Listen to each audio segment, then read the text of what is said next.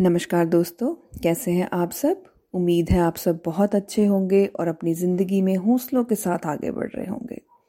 और मैं सरबजीत एक बार फिर आपके साथ अपनी एक और कविता साझा करने आई हूँ, जिसका शीर्षक है, सींचना पड़ता है।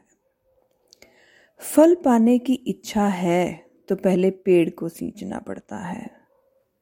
रिश्तों में माँगता ज़्यादा है तू, हजी पहले देना भी पड़ता है। दूसरों से माँगता है प्यार तो पहले खुद भी निभाना पड़ता है। किसी को सुनाने से पहले अजी खुद भी सुनना पड़ता है।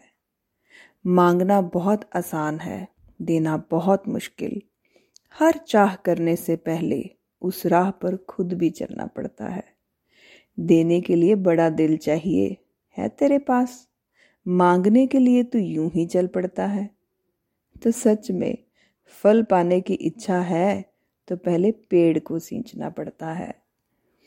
तो सच में हम हर रिश्ते में, हर जगह, चाहे वो इज़्ज़त हो या प्यार, पाने की उम्मीद ज़्यादा करते हैं।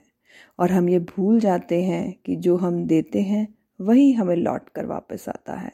क्योंकि सच में अगर फल खाने की इच्छा है तो पेड़ को सींचना ही पड़ता है।